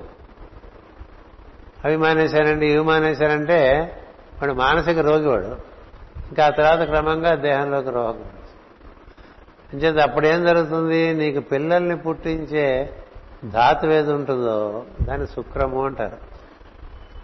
ఆ ధాతువే నీకు ఊర్ధ ముఖ ప్రయాణానికి కూడా పనికొచ్చేది. శుక్రధాతువు నీలో పుట్టాలి అది నీలో తేజస్సుగా ఏర్పడితే నువ్వు ఊర్ధముఖంగా ఈ శుక్రధాతువే ఓజని అనేటువంటి ఎనిమిదవ ధాతువుగా తయారవుతుంది. మన ఒంట్లో పుట్టేటువంటి ఏడు ధాతువుల్లో అంటే ఎముక నుంచి శుక్రం వరకు ఉన్నాయి ధాతువులు. చెప్తూ ఉంటాం కదా చర్మము కదా? ముందు ఎముక అన్నిటికన్నా గట్టిది. చర్మము రక్తము రసము మాంసము తర్వాత మజ్జ అంటే ఈ బోన్ మ్యారో అని పీకుతుంటారు కదా మనిషి చచ్చిపోవడానికి అదొకటి ఆ పైన శుక్రం. ఈ ఏడు ఈ ఏడు ధాతువులు నువ్వు తీసుకున్నటువంటి ఆహారం నుంచే పుట్టుకొస్తాయి. ఏడు ధాతువులు పుట్టించడానికి నీ షడ్రషోపేతన భోజనం ఉంది. నేను అది తిన్ను నేను ఇది తిన్ను అనుకుంటూ ఏవో ఒకటే తింటూ అరా తింటూ అట్లా మరి అడ్డమైనవి తిన్నాం అనుకోండి. మనందరికీ అనారోగ్యాలు అటువంటి కారణం మనకి మన ఋషులు సాధించినటువంటి విషయాలన్నీ తప్పనుకుని పిచ్చి పిచ్చి విషయాలన్నీ మన జీవితాల్లోకి తెచ్చుకున్నాం. అన్నీ కూడా. అలాగే వైద్యం కూడా. ఇప్పుడు అనుకుంటున్నారు ఆయుర్వేదం ఈజ్ బెస్ట్ అంటున్నారు అమెరికాలో. వాడంటే మనకి లెక్క అదే మనవాడంటే ఏడు సేవలే అంటాం మనం కదా. మనకి ఏదైనా ఫారిన్ రిటర్న్ అక్కడి నుంచి వస్తే ఆయుర్వేదం ఇప్పుడు చాలా గొప్ప అయిపోతుంది ఇండియా ఇండియాలో. కదా ఆయుర్వేదం ఎంత గొప్పది? ముందు ముందు అంతా ఆయుర్వేదమే ఉంటుందని చెప్పారు. ఇప్పుడు దేశంలో ఆయుర్వేదమే ఎక్కువ చలామణిలోకి వచ్చేస్తుంది. ఎందుచేతనంటే అక్కడ కూర్చున్న ఆయన అధిష్టానం దాన్ని ఎలా ప్రమోట్ చేసేసాడు? కాజీ ఎలా ప్రమోట్ చేసేసాడు? స్వదేశీ అలా ప్రమోట్ చేశాడు? ఎందుకంటే వాటిలో విలువ ఉంది. శాశ్వతమైన విలువలు ఉన్నాయి. ఈ శాశ్వతమైనటువంటి విలువలు మనకి ఋషులు ఇస్తే వదిలేసి మనకి ఎంతసేపు కోతి బుద్ధి అవటం చేత ఇమిటేట్ చేస్తాం ఎవరిని పాశ్చాత్యులను. అందుకని ఇవాళ పుట్టి పుట్టంగానే పిల్లలు పిజ్జా తింటారు తప్ప ఆవకాయనం తినరా అంటే తినరు. గోంగూర పచ్చడి తినరా అంటే తినరు. తింటారా నేను గోంగూర ఎందుకు తినకూడదు? అందులో బోల్డ్ ఐరన్ ఆవకాయలు చాలా రకరకాల పోషక పదార్థాలు ఉన్నాయి. ఊరికే పెట్టలేవన్నీ అవన్నీ. కూడా సన్ సోక్డ్ వెజిటబుల్స్. మన వాళ్ళు పైన ఎండబెట్టి చక్కగా వాటితో సంవత్సరం సరిపోయాడు మళ్ళీ ఫ్రిడ్జ్లో పెట్టుకోక్కర్లేకుండా ఆవకాయలు తయారు చేసుకునే వాళ్ళు మాకాయలు తయారు చేసుకునే వాళ్ళు గోంగూర పచ్చడి పెడితే సంవత్సరం ఉండేది కదండి. ప్రిజర్వేటివ్ ఏమిటి? నూనె. నూనె తక్కువ వేసేసుకున్నాం అనుకోండి అది ముందే బూజు పట్టేస్తుంది. మనం ఎందుకు చేస్తున్నామో తెలియదు పెద్దవాళ్ళు ఎందుకు ఇచ్చారో తెలియదు అన్నీ మానేశాం. అది వదిలేదు అది పట్టుకోలేదు ఇది పట్టుకోలేదు చాలా దరిద్రంగా ఆరోగ్యాలు తయారైపోవడానికి కారణం. అన్నిటికీ మించి శుక్రధాతువు పొందలేనటువంటి ఒక విచిత్రమైనటువంటి ఆహార విధానం మనం నేర్చుకున్నాం. వాటన్నిటిలోంచి బయటపడిపోయి ఏ ఏ ప్రదేశములలో ఏ ఏ సాంప్రదాయం ఉన్నదో ఆయా ప్రదేశముల వారు ఆ సాంప్రదాయం ప్రకారం భోజనం చేస్తే. ఈ విషయాన్ని మీకు ధ్రువుడు కథలో చెప్పాను. ఎందుకంటే లాంగిట్యూడ్స్ లాటిట్యూడ్స్ బట్టి అక్కడ మనకి ఆహార పదార్థములు ఆ విధంగా ఏర్పడతాయని ధ్రువుడు కాదు పృథు కథలో చెప్పాను. అందుకని ఆయా ప్రదేశముల వారు ఆయా పదార్థములు తింటే వారు అక్కడ పుట్టిన దేహాలకి చక్కగా పరిపుష్టి ఇస్తారు. ఒకరిని చూసి ఒకరు ఆదర పెట్టుకోరు. అంచేత అలా మనం భోజనం చేస్తే శుక్రధాతువు పుట్టిందనుకోండి. అది మనకి యోగమునకు చాలా ముఖ్యమైనటువంటి శుక్రుడే మనకు అమృతత్వ విద్య కూడా ఇస్తాడు. అమృతత్వం అంటే నీవు నీలో ఉండేటువంటి మనసు కన్నా పెరిగి బుద్ధిలోకి ఆత్మలోకి పెరిగి పరమాత్మను చేరుకునేంత వరకు కూడా నీ ప్రజ్ఞ ఊర్ధగతి చెందాలంటే ఆ ధాతువే నీకు వినియోగపడుతుంది. అందుచేత సంతానోత్పత్తి అయిపోయిన తర్వాత ఇంకా దాంపత్య జీవితం అంటే ఇద్దరూ కలిసి భగవత్ అర్చన చేసుకోవటం భగవద్ ఆరాధన చేసుకోవటం భగవద్ ధ్యానం చేసుకోవటం కొట్టుకోవటం కాదు. కొట్టుకోవటం కాదు. ఇద్దరు హాయిగా కళ్ళు మూసి కూర్చోటమే తలో ఆసనం వేసుకుని ఒక దీపం పెట్టుకుని. కదా? అందుకని కొంతవరకే దాంపత్య జీవితం అటుపైన కలిసి జీవించడం అని ఉంటుంది. అలా చేసుకుంటే శుక్రధాతు మనకి అశ్వ మనకి మృత సంజీవిని విద్య ఇచ్చేటువంటిది శుక్రుడే. అందుచేత ఆ శుక్రుడి దగ్గర మృత మన శుక్రధాతు బాగా పెరిగితే మనం భూమధ్యం వరకు వెళ్ళిపోతాం. అందుకనే భూమధ్యంలో కూర్చోవాలంటే శుక్రధాతు బలంగా ఉండాలి. ఉచ్ఛ్వాస నిశ్వాస రెండు సమానం చేయబడ్డప్పుడు సమాన వాయువు నుండి ఉదాహరణ మార్గంలో భూమధ్యంలోకి వెళ్ళి ఓం అనగానే అక్కడ కూర్చో. అక్కడ కూర్చుంటే అక్కడి నుంచి నువ్వు ఈ శుక్రధాతు ఆధారంగా ఓజని ఓజస్సు తేజస్సు భ్రాజస్సు ఇలా ప్రస్తుతం భాషలో చెప్పుకుంటే స్టెప్పులు వేసుకుంటూ పైకి వెళ్ళిపోతుంది. అలా వెళ్ళాడు బుద్ధుడు. అలా వెళ్ళారు తపస్సు జనదు అలా వెళ్ళే ప్రయత్నం చేసుకుంటూ ఉండాలి. ఎప్పుడూ నువ్వు ముందు సంతానాన్ని కని. ఎందుకని? నువ్వు నీకు దేహాన్ని ఇచ్చారు కాబట్టి నీ తల్లిదండ్రులు నువ్వు దేహాన్ని ఇచ్చేటువంటి రుణం ఉన్నది. ఆ రుణం తీసుకో. తీసుకుని ఈ పనిలో పనికి రావడానికి శుక్రధాతు కావాలి. అది ఒక అగ్నికణం మనలో. వీళ్ళు ఫైర్ లేదు అందుకనే పిల్లలు పుట్టంటారు. కదా? అలాగే స్త్రీలో శోణితం లేకపోతే కష్టం. దానికి కేవలం ఆహారం అందులో వరిగింజ. గుర్తుపెట్టుకోండి. వరిగింజ పుట్టించినంత బాగా శుక్రధాతువును పుట్టించినటువంటి మరి ఒక ఔషధి లేదు. ఏం తెలియదు ఊరికే ప్రతి వాళ్ళు తెలిసిన వాళ్ళన్నట్టుగా మాట్లాడుతూ ఉంటారు. వరిగింజ వరిగింజనే మనకి వేదంలో ఉదాహరణగా కూడా ఇచ్చారు. నీవార సూక్తవత్తన్వి పీతాభా సత్యనూపమా తస్యా శిఖాయ మధ్యే పరమాత్మ వ్యవస్థిత అక్కడ కూడా వరిగిందని చెప్పారు. ఇక్కడ వరిగింజ చెప్తారు. శుక్రుడు వల్లనే మన భూమి మీద వరి పండుతుంది. అందుకని ఈ శుక్రధాతువు మనకి బాగా ఏర్పడి దాన్ని సద్వినియోగం చేశామనుకోండి మనం ఊర్ధ్వగతి చెందవచ్చు. దాన్ని మనకి అనుగ్రహించేటువంటి వాడు శుక్రుడు. శుక్రుడు అనుగ్రహించాలంటే పురుషుడికి స్త్రీ ఎందు స్త్రీకి పురుషుని ఎందు చాలా పవిత్ర భావం ఉండాలి. అలా ఇతర భావములు ఉంటే శుక్రధాతువు దుర్వినియోగం అయిపోతూ ఉంటుంది. అందుకనే బృహస్పతి అంతటి వాడు తన కుమారుడైనటువంటి వాడిని కచుడిని శుక్రుడి దగ్గర పంపిస్తాడు. మృత సంజీవిని విద్య నా దగ్గర లేదురా ఆయన దగ్గరికి వెళ్ళి నేర్చుకో అని చెప్పి రాడు శుక్రుడు. ఏది? దేవతల గురువు బృహస్పతి. తన కుమారుణ్ణి రాక్షసుల గురువు శుక్రుడి దగ్గరికి పంపిస్తాడు. పంపిస్తే నేర్పచ్చా విద్య? నేర్పచ్చ. గురువుకు దీక్ష ఉంటుంది. తన దగ్గరకు వచ్చి విద్య నేర్పమని అడిగితే వాడి ఎందు ఉండేటువంటి ఆసక్తిని బట్టి వాడికి విద్య నేర్పవలసినటువంటి ఒక ధర్మం గురువుకున్నది. విద్య ఎందు ఆసక్తి ఉండేటువంటి వాడికి శ్రద్ధ ఉండేటువంటి వాడికి విద్య నేర్పాలి. అందుచేత శుక్రుడు ఈ కచ్చుడికి ఆ విద్య నేర్పుతాడు. విద్య నేర్పితే రాక్షస గురువు కదా రాక్షసరాజు కోపం వచ్చేస్తుంది శుక్రుడి మీద. అమ్మమ్మ మన అపోజిషన్ పార్టీ వాళ్ళ అబ్బాయికి ఈ విద్య నేర్పేశాడు మన గురువు గారు మనకు అపకారం చేస్తున్నారని వాళ్ళందరూ వచ్చేసి వాడిని ఈ శుక్రుడిని చంపేస్తారు. కదా? చంపేస్తే అది శుక్రుడికి తెలుసు ముందే. అందుకని ఏం చెప్తారంటే కచ్చడికి కచ్చడి అడుగుతాడు గురుదక్షిణ ఇవ్వాలంటే నన్ను బతికించడమే నువ్వు గురుదక్షిణగా నాకు ఇమ్మంటాడు. నన్ను బతికించడమే గురుదక్షిణగా నాకెమ్మని శిష్యుని కోరుతాడు. అదేమిటంటే అది అంతేలే నీ తర్వాత తెలుస్తుందంటాడు సరే ఎప్పుడైతే కచుడు ఈ విద్య నేర్చుకుని పరిపూర్ణుడు అవుతాడో ఈ విషయం తెలిసినటువంటి రాక్షసరాజు శుక్రుడిని సంహరించేస్తాడు. రాత్రిపూట ఇంటికి మనుషులు వచ్చేసేస్తారు ఇప్పుడు మన భాషలో. సిద్ధంగా ఉంటాడు శుక్రుడు ఎందుకంటే వాడి దగ్గర ఉండే శిష్యులు అంటే వాళ్ళందరూ ఆయన చేత అప్పుడు ఖచ్చితంగా బతికిస్తాడు. అంటే తను నేర్పినటువంటి విద్య వల్ల తాను కూడా మళ్ళీ అమృతత్వంలోకి వచ్చేస్తాడు. వాడికి నేర్పేస్తాడు. సరే వాడినేమో ఈ శుక్రాచార్య వారి అమ్మాయి ప్రేమిస్తుంది.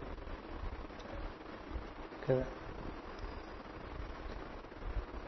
అందుకని ఆవిడకి ఇచ్చి పెళ్ళి పెళ్ళి చేసేసి పంపించేస్తాడు దేవయాని దేవయాన పదము అంటారు దాన్ని.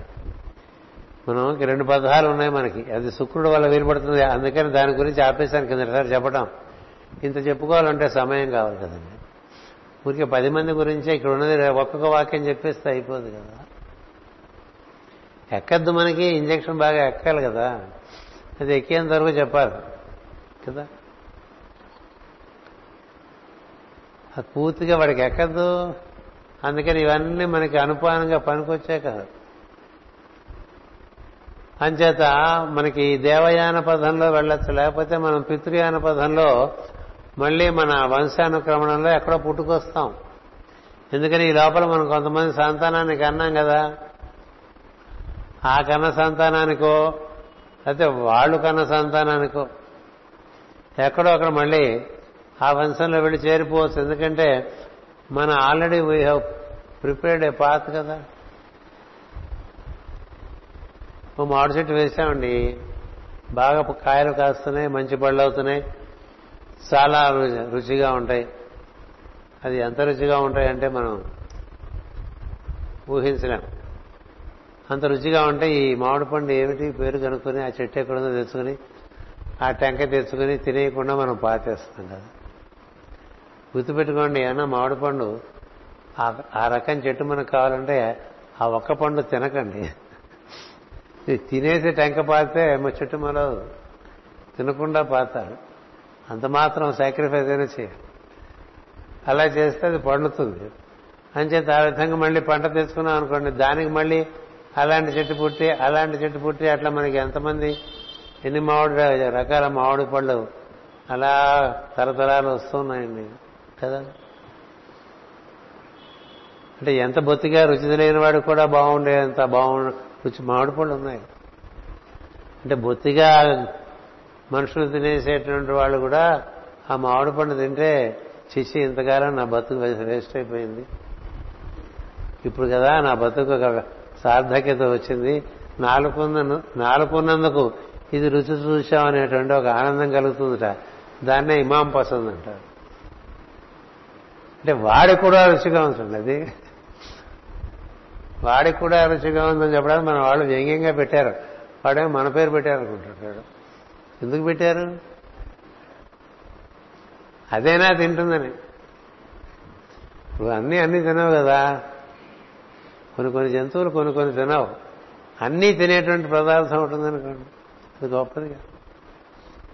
అలాగే నీ వంశం నీకు రుచిగా ఉంటుంది. అది ముందుకెళ్ళిన కొద్దీ కొంత అది కూడా ఇవాల్వ్ అవుతుంది. కదా? అందుకని ఆ వంశంలో మూడో తరంలోనో నాలుగో తరంలోనో మళ్ళీ చేరిపోవచ్చు. అందుకని ఇది రెండు విధాలుగా పనిచేస్తుందండి ఈ శుక్రధాతు. అందుకని మొదటేమో ఫ్యూచర్కో లైన్ ఏర్పరచుకో ఏమో అటుపోగలవో పోలేవో. మళ్ళీ ఇటు రావాలనుకో దీన్ని పితృయానము అన్నారు. దేవయానము పితృయానము. ఎన్ని మంచి మార్గాలు ఏర్పరిచాడు భగవంతుడు సృష్టిలో? ఊర్ధముఖంగా వెళ్ళిపోదాం అనుకున్న వాళ్ళకి ఒక రూట్ ఉందండి. లేదు ఇంకా కిందే తిరుగుదాం అనుకునేటువంటి వాళ్ళకి ఒక రూట్ ఉంది. వాళ్ళు పితృలోకాల్లోకి వెళ్ళిపోయి పితృలోకాల నుంచి మళ్ళీ తిరిగి వచ్చేసి దేహధారణం చేసుకుని మిగిలిపోయిన కోరికలు తీర్చుకుంటూ ఉంటారు. అది పితృయాన పదం అందుకని పితృదేవతల ఆరాధన సంవత్సరానికి ఒకసారైనా చేసుకోండి బాబు అని చెప్పి. లేదా అమావాస్య నాడు తర్పణాలు ఇవ్వండి. లేదా మహాలయ పక్షాలు ఇప్పుడు రాబోయే పౌర్ణమి తర్వాత వచ్చేవి అవి అప్పుడు తర్పణాలు ఇవ్వండి. ఏదో పితృదేవతలను కూడా కొంత మనసులో పెట్టుకోండి అన్నారు. దానికన్నా ముఖ్యంగా సంతానాన్ని కనండి అని చెప్పి. కంటే ఆ సంతానంలో నీకు ప్రవేశించేటువంటి అవకాశాలు ఎక్కువగా ఉంటాయి. ప్రాబబిలిటీస్ ఎక్కువ. దేవయాన పదంలో వెళ్తావా? మరి మంచిది. ఉత్తమమైనటువంటి వంశాల్లో పుడతావు. ఇంతకన్నా బాగా తయారైపోయావు అనుకో పూర్తిగా పోకు. ముక్తి చెందకుండానే అంటే పరమాత్మతో అనుసంధానం కలగకుండా మరణించిన వాడు. ఇంతగానో ఉత్తమమైన వంశాలు పుట్టుకుంటూ ముందుకెళ్ళిపోతుంది. ఇట్లా దేవయానము పితృయానము అని రెండు ఉన్నాయి. ఈ రెండు మార్గాలలోకి దారులు ఎక్కడున్నాయో తెలుసా? మార్గశీర్ష మాసంలో శుద్ధ పాడ్యము నుండి త్రయోదశి వరకు ఆ పదమూడు రోజుల్లోనే ఆ మార్గం జరిగింది. అందుకని ఉత్తర ద్వారాలు తెచ్చారు ఉత్తర ద్వారాలు తెచ్చారని అని ఉత్తునే గుడికి ఉత్తర ద్వారంలో వెళ్ళొచ్చేస్తుంటారు మన వాళ్ళు. ఉత్తునే ఆ రోజున అందరితో పాటు మూకముడిగా తోసుకుంటూ తన్నుకుంటూ తిట్టుకుంటూ ఆ ఉత్తర ద్వారంలోంచి వెళ్ళి దేవుడిని చూసేస్తే ఏమైందండి? నువ్వు అలాగే ఉన్నావుగా? అని తేడా పడ్డదా? తేడా పడ్డం అంటే ఒకటే. అక్కడ ఎక్కడేవో తగిలించుకున్నా సొక్క చెప్పుకుని వచ్చేస్తా అంతే. ఉత్తరయానం అంటే ఊర్ధముఖ యానము. దానికి సంవత్సరంలో మార్గశీర్షంలో పదమూడు రోజుల అవకాశం ఉంది. అందుచేత భగవంతుడు మార్గానం మార్గశీర్షమహం అన్నాడు. మాసానాం మార్గశీర్షమహం. నేను రా మార్గశీర్షమహం. ఎందుకని? అక్కడ నీకు అటు దారి ఉంది ఇటు దారి ఉంది. ఎటు పోదాం అనుకున్నా ఆ దారిలో పోదు మరి ఇలా ఎవడండి? ఎక్కడ ఋషులు చెప్పారు? ఇక్కడ దాచారు ఆ సబ్జెక్ట్ అంతా సబ్జెక్ట్ అంతా హిమాలయాల చుట్టూ దాచారండి. అక్కడి నుంచి వాళ్ళు మాటి మాటికి పుట్టుకొచ్చి చెప్పారండి. చెప్పడం కాబట్టి కదా మనకు అసలు విషయాలు తెలుస్తున్నాయి. లేకపోతే సాంప్రదాయంలో ఏం తెలుస్తుంది మనకి? అలా ఏ గుడికో ఉత్తర ద్వారం పెట్టేసి ఆ రోజు టికెట్ పెట్టేసి బాగా గుడి వాళ్ళు డబ్బులు చేసుకుంటారు. కదా? ప్రతి వాళ్ళు ఒక విష్ణు ఆలయానికి ఓ ఉత్తర ద్వారం పెట్టి ఉంటారు ఆ రోజు వాళ్ళ కలెక్షన్స్ ఎక్కువ. ఏంటి అందులో చెప్పగలిగి దేవుడిని చూసి వచ్చేస్తే మరి వాళ్ళు ఏదో అయిపోతున్న ఫీలింగ్ కదా. ఇప్పుడు అందరికీ ఒకటే. కరోనా వచ్చి అందరినీ సమానం చేసేస్తాం ఎవరికి కలెక్షన్స్ లేవు. రికార్డ్ బ్రేకింగ్లో కలెక్షన్స్ అన్ని చోట్ల. రికార్డ్ బ్రేకింగ్లో కలెక్షన్స్ కదా? ఇదంతా ప్రపంచంలో జరిగే లీల. వాటి జోలికి మనం పోవద్దు. నేను చెప్పేది ఏంటంటే take care of your spermatozoa and ovum ovum అంటే ఇంగ్లీష్లో శ్రోణితం అంటే ఇంగ్లీష్ ఓవం అని ఇంగ్లీష్లో అంటే తెలుగులోనూ సంస్కృతంలో శ్రోణితం స్పెర్మ అంటే శుక్రం లేక శుక్రధాతు. వీటి కాపాడుకోవాలి. దాన్ని అడ్డగోలుగా వాడకూడదు. అది అడ్డగోలుగా వాడే జాతులన్నీ కూడా పశ్చిమ దేశాల్లో ఉన్నాయి కాబట్టి వాళ్ళని మన వాళ్ళు మ్లేచ్చులు అన్నారు. తెలుసా? మ్లేచ్చులు అంటే అర్థం ఏంటి? మేసులు మ్లేసులు అంటే పాశ్చాత్యులని అర్థం కాదు. మ్లేసులు అంటే మలమునందు ఇచ్చ కలిగిన వాళ్ళు అని మలమునందు ఇచ్చ కలిగిన వాళ్ళంతా మ్లేచ్చులే మనకుందనుకోండి అలాంటి ఇచ్చ అంటే బాగా ఎంతసేపు పూర్వకాలంలో ఇంగ్లీష్ సినిమాలకు మాత్రమే వెళ్ళేవాళ్ళు? లేకపోతే బ్లూ ఫిల్మ్స్ చూసేవాళ్ళు? లేకపోతే సినిమాల్లో ఐటమ్ సాంగ్స్ కోసం సినిమాలకు వెళ్ళేవాళ్ళు ఇలా ఉండరు? ఇప్పటికీ ఉన్నారుగా? తర్వాత సినిమాల్లో పాటలు చూస్తున్నప్పుడు రకరకాల దురదృష్టకరమైన సన్నివేశాలకి గుడ్లు పెద్దవి చేసి చూసే వాళ్ళందరూ ఉంటారు కదా? వాళ్ళందరూ మ్లేచ్చులే మ్లేచ్చులే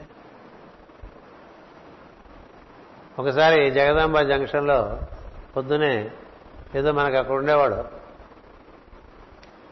క్షురకర్మ చేసేటువంటి వాడు. అక్కడికి వెళ్ళి క్షురకర్మ చేయించుకుంటూ ఉంటే రోడ్డు మీద ఒక కారు అలా వచ్చేసి టర్నింగ్ తీసుకుంటూ పేమెంట్ని గుద్దేసింది. చిన్న కారు మారుతి ఎయిట్ హండ్రెడ్ ఎర్ర రంగు కారు మర్చిపోలేదు జీవితంలో ఇప్పుడు ఆ ముఖం ఏమో స్టీరింగ్ వీలు కొట్టుకుంది. కొట్టుకుంటే ముక్కు నుంచి రక్తం వస్తుంటే నేను గబాలను ఆపని వెళ్ళా. ఏంటంటే పేమెంటే కనబడలేదా పొద్దునే అని అడిగాను. లేదు సార్ ఆ జగదాంబ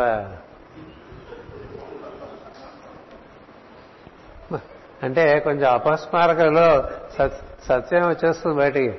అవేమో చూస్తూ తిప్పాను సరిగా పేమెంట్ చూడలేదని. మరి అవి చూడకూడదు చూస్తే ఇట్లా ముక్కు నుంచి కళ్ళలోంచి రక్తం వచ్చేస్తుంది. డ్రైవింగ్ చేస్తారు కదా అని చెప్పి వాడు కొంచెం ఏదో ఫస్ట్ ఎయిడ్ చేయించేసి ఇద్దరు ముగ్గురం చేరతారుగా పాపం. అట్లా ఎవరికైనా ఏమైనా జరిగినప్పుడు నలుగురు చేరారంటే వాడే వాసుదేవుడు. సమిష్టిగా వచ్చేసి ఏదో ఉపకారం చేసి పంపించేస్తా. వాసుదేవుడు అంటే ఎక్కడో గాలిలో ఉంటాడు అనుకోకండి. ఉన్నాడు ఎలాగో గాలిలో ఇప్పుడు. శిక్షణ ఇవ్వడానికి గాలిలో ఉన్నాడు కదా ఇప్పుడు. కరడంబోది కలండు గాలి అని చదువుతూ ఉంటాం కదా. కరడు ఆకాశం ఎక్కడ లేడు వాడు తలుచుకుంటే ఎక్కడైనా ఉంటాడు. అందుచేత ఎందుకు చెప్తున్నానంటే మ్లేచ్ఛత్వం అనేటువంటిది మనసులో ఉంటుంది. మనసుకి మలమందు ఇచ్ఛ. అంటే రతి క్రీడ ఎందు ఇచ్ఛ. కానీ ఋషులు ఏం చెప్పారంటే రతి క్రీడకు ఒక సార్థక్యం ఉంది అది దాంపత్యము పరిపూర్తి గావించుకోమని చెప్పారు. ఇంకంతకమన్నా మించి దాన్ని ఎక్స్టెండ్ చేయక అని చెప్పారు. అది భావంలో ఎక్స్టెండ్ అయిపోయింది అనుకోండి భావంలో ఎక్స్టెండ్ అయిపోతే అప్పుడు నీకు చాలా ఇబ్బంది గురైపోతావు కదా? ఇలా చెప్పాను నేను అనుకోబోకండి. వివేకానంద స్వామికి బాగా వయసులో ఉన్నప్పుడు ఈ కోరిక పుడుతూ ఉంటే ఆయనేమో దీక్ష తీసుకున్నాడు ఆజన్మాంతం సన్యాసిగా ఉండిపోవాలని. మరి ఇదో ఇది వయస్సు చేత వచ్చేటువంటి సహజమైన ఒక బలీయమైనటువంటి కోరిక. వస్తే ఆయన కొంచెం క్షాత్రధర్మం ఎక్కువ గలవాడు కాబట్టి అక్కడ వాత పెట్టుకున్నట్టండి వాత పెట్టుకుంటే ఏమవుతుంది అక్కడ? అక్కడ కాలింది. కాలితే ఏమవుతుంది? రెండు మూడు రోజులు కొంచెం ఇబ్బందిగా ఉంటుంది. ఆ రెండు మూడు రోజులు గురుగారి కనపడలేదు ఆ తర్వాత వచ్చి గురువు గారిని కలిశారు. అన్నీ రాయరు కదా కొన్ని రాస్తారు. రామకృష్ణ పరమహంస అన్నాడు అక్కడెందుకు పెట్టుకున్నా వాత మనసు మీద పెట్టుకోవాలి కదా? అది నీకు దొరకదు కదా అని. వాత మనసులో పెట్టుకోవాలి తప్ప సుత్తి పెట్టి మేకు కొడితే గోళ్ళలోకి చేతి మీద సుత్తి కొడితే నువ్వు దేనివల్ల కొట్టింది? సుత్తి చేతి మీద? నువ్వు అశ్రద్ధగా మేకు కొట్టడం వల్ల. కదా?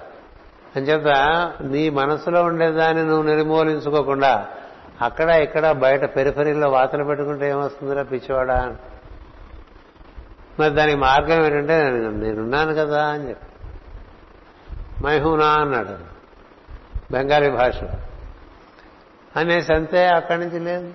ఆయన పరమసిద్ధుడు. ఆయన మాట అంటే అయిపోయింది అంతే. అలాంటి వాళ్ళు ఉండబట్టే ఈ ప్రపంచం నడుస్తోంది. ఎక్కువ దూరం వెళ్ళను శుక్ర విద్య గురించి. కొంచెం అంటే మన వాళ్ళంతా ముసలివాళ్ళు అయిపోయిన వాళ్ళంతా ఇక్కడ చేరుతారు. భాగవతం ఎప్పుడు వినాలి? కదా?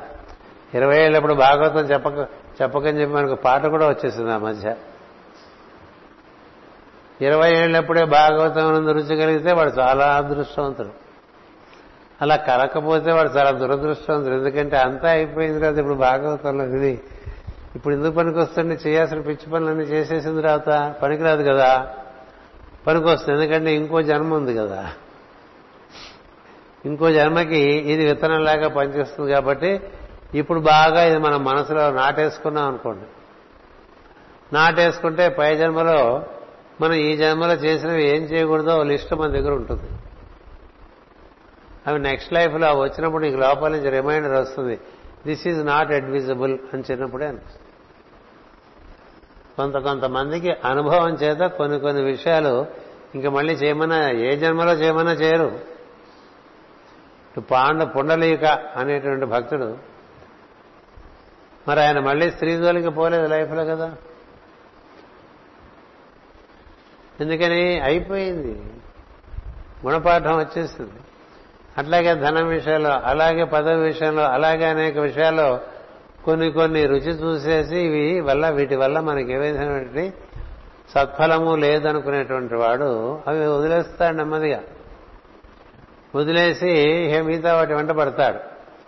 అందువల్ల ఈ శుక్రధాతువును ఎవరైతే చక్కగా నిర్మాణం చేసుకుంటాడో వాడు చక్కని జీవనది మీద ఆనకట్ట కట్టినవాడు అవుతాడండి.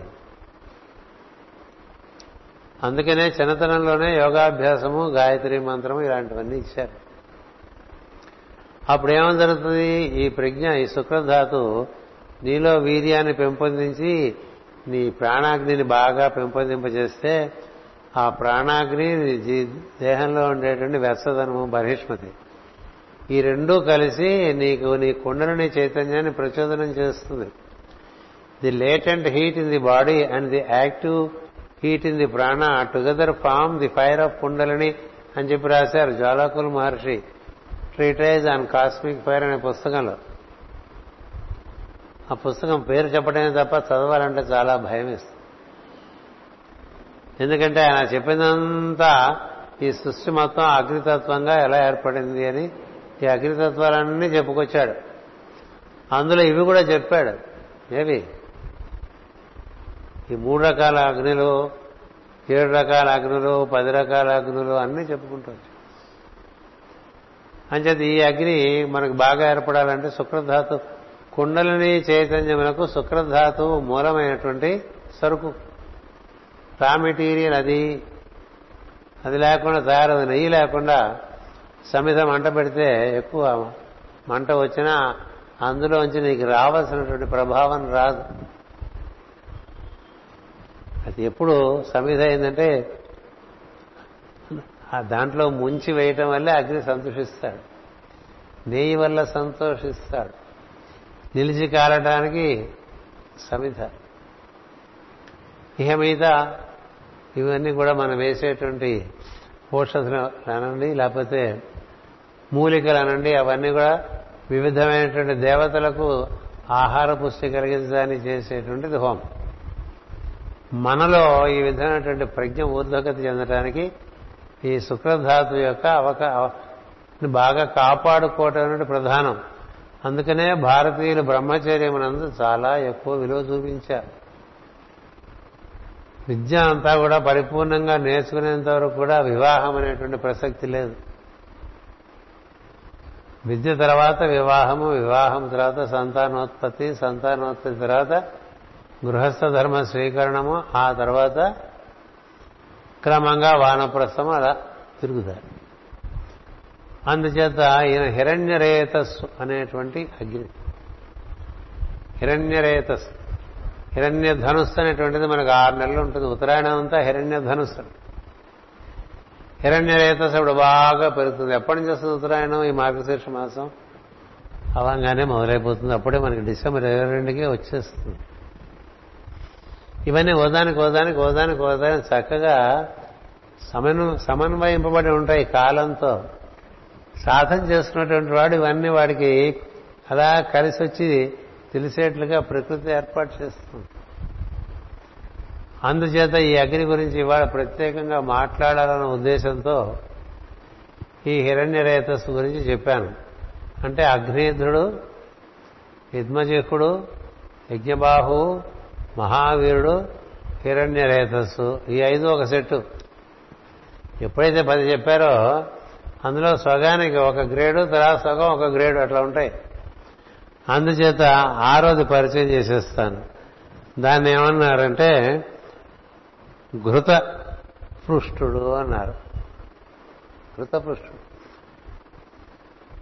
మనం తీసుకునే ఆహారం బాగా పుష్టిగా ఉంటే ఒంటిలో కావాల్సినంత కొవ్వు ఉంటుందండి. కొవ్వు అంటే? ఫ్యాట్ అని అర్థం. అది ఉండాలి శరీరంలో. అట్లాగా అస్థిపంజరంలో ఉండకూడదు మనుషులు. కొవ్వు చివరి వరకు ఉంటే ఎంత బాగుంటుందంటే మనం కనుక అప్పుడప్పుడు శివస్థానంకి వెళ్తాం కదా మన వారైన వాడు వెళ్ళినప్పుడు అక్కడ బాగా కొవ్వున్న శరీరం త్వరగా కాలిపోతుంది. సుర సుర సుర సుర సుర సుర సుర సుర కాలిపోతుంది. ఎందుకంటే ఆ కొవ్వులో ఉండే అగ్ని ఆ కట్టెల మీద పేర్చినటువంటి ఈ శవాన్ని రెండు తోడైపోయి తొందరగా తీసుకో కొవ్వే లేదనుకో నేను నెయ్యే వేసుకోను నేను నూనె వేసుకోను అంటే కాలటం కూడా నెమ్మది ఎంత తెలిసి చెప్పారంటారు మన వాళ్ళు? మనకేం తెలుసు? అంతసేపు మన వాళ్ళని తిట్టిపోయటం కూడా తెలుసు? ఫ్యాషన్ అది. నాలుగు ఇంగ్లీష్ ముక్కలు చదువుకుని దరిద్రమైన చదువుకుని చదువుకుంటే ఏం జరుగుతుందంటే ముందు భారతీయ తత్వం అవగాహన చేసుకునే అంతటి మంచి బుద్ధి లేకపోగా దీన్ని విమర్శించేటువంటి ఒక బుద్ధి దీన్ని వెంటనే విసర్జించేటువంటి ఒక బుద్ధి ఏర్పడిపోతుంటుంది. ఇక వాళ్ళకి ఈ ఒక పది పదిహేను జన్మలు పడుతుంది. శరీరంలో కొవ్వు ఉండకపోతే ఎట్లాగండి? జీరో ఫ్యాట్ జీరో ఫ్యాట్ అంటే రకరకాల జబ్బులు ఆహ్వానం చేస్తుంది కార్బోహైడ్రేట్స్ ఒంట్లో ఉండకూడదు అనుకోవటం తప్పు. కార్బోహైడ్రేట్స్ ఉండాలి. అది కూడా బియ్యం ఇస్తుంది. నెయ్యి ఇస్తుంది. బంగాళదుంప ఇస్తుంది. తీసుకో. ఎంతకుముందు చెప్పిన వాటికి దీనికి ఇప్పుడు చూడండి ఎట్లా వచ్చింది. అంతకుముందు యజ్ఞార్థ విషయాలు అవి ఇప్పుడు దిగింది కదా కొవ్వులోకి దిగాం. ఎక్కువ చెప్పుకోక్కర్లేదు కొవ్వు గురించి. అంటే కొవ్వు అంటే గర్వం కూడా వాడతాం మనం. అది కాదు ఇక్కడ ఉద్దేశం. ఇక్కడ కొవ్వు అంటే శరీరంలో ఉండేటువంటి గ్రీజింగ్ ఇంపాక్ట్. చాలా చక్కటి గ్రీజింగ్ ఇంపాక్ట్ ఉంటుంది. శరీరం మార్ధవంగా ఉంటుంది. శరీరం అందంగా ఉంటుంది. ఎముకల మధ్య మనకి ఒకదానికి ఒకటి రాసుకుని నొప్పులు తెచ్చుకోవటం ఇటువంటివన్నీ ఉండవు. ఉండవు. ఎందుకంటే అప్పుడు బయట నుంచి నూనెలు ఎంత పూస్తే ఏం లాభం? లోపలికి నూనె తీసుకోవాలి లోపలికి బండని నూనె తీసుకుంటే అంతకన్నా కొలెస్ట్రాల్ ఇంకోటి లేదు. మంచి కొలెస్ట్రాల్. బాగా వేయించిన నూనె ఎంత బ్యాడ్ కొలెస్ట్రాలో ఉత్త నూనె మంచి నూనె పప్పు నూనె ఆయుర్వేదంలో చెప్తారు. అంత ఉపకారి శరీరానికి.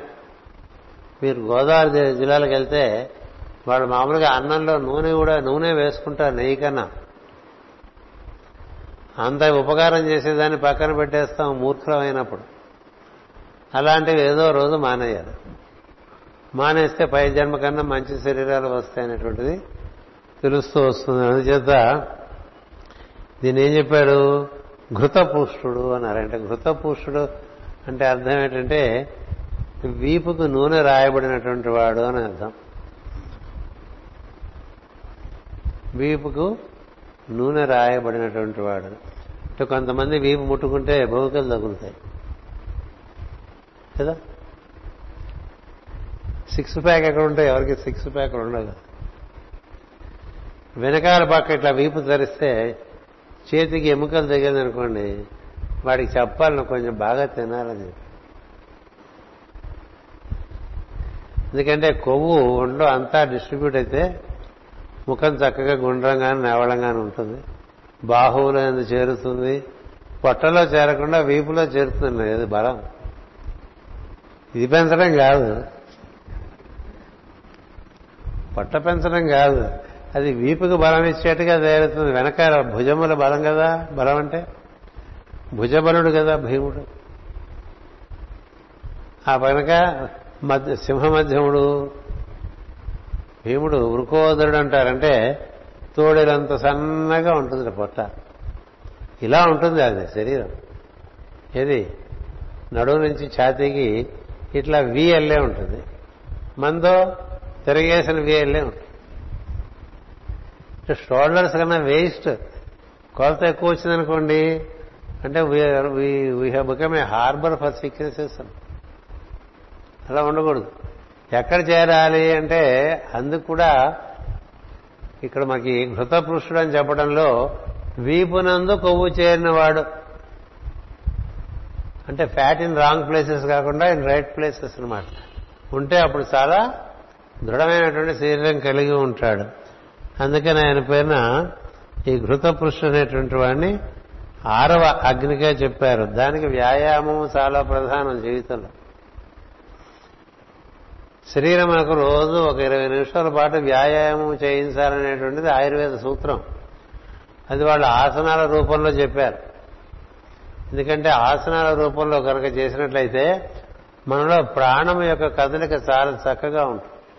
అందుకే ప్రాణాపానములు చక్కగా నిర్వర్తింపబడితే ఆసనాల్లో.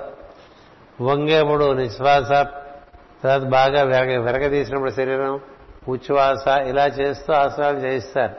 ఇప్పుడు గాలి వదలండి ఇప్పుడు గాలి పీల్చండి అని చెప్తూ శరీరాన్ని కుంచింప చేసేప్పుడు గాలి వదలాలి. శరీరాన్ని బాగా విరగదీసేప్పుడు గాలి పీల్చాలి. అట్లా చేయించడం వల్ల ఏమిటంటే ఆ ప్రాణశక్తి వల్ల తీసుకున్నటువంటి ఆహారం బాగా శరీరం అంతా కూడా వ్యాప్తి చెంది ఎక్కడెక్కడ కొవ్వు చేరాలో అక్కడ కొవ్వు చేరుస్తుంది. ఏమీ చెయ్యకుండా అట్లా దాన్ని వదిలేస్తే పొట్టలో చేరిపోతుంది కొవ్వు. అందుకని బాగా పొట్ట పెరిగిన వాడు యోగానికి పనికిరాడు అని చెప్తారు.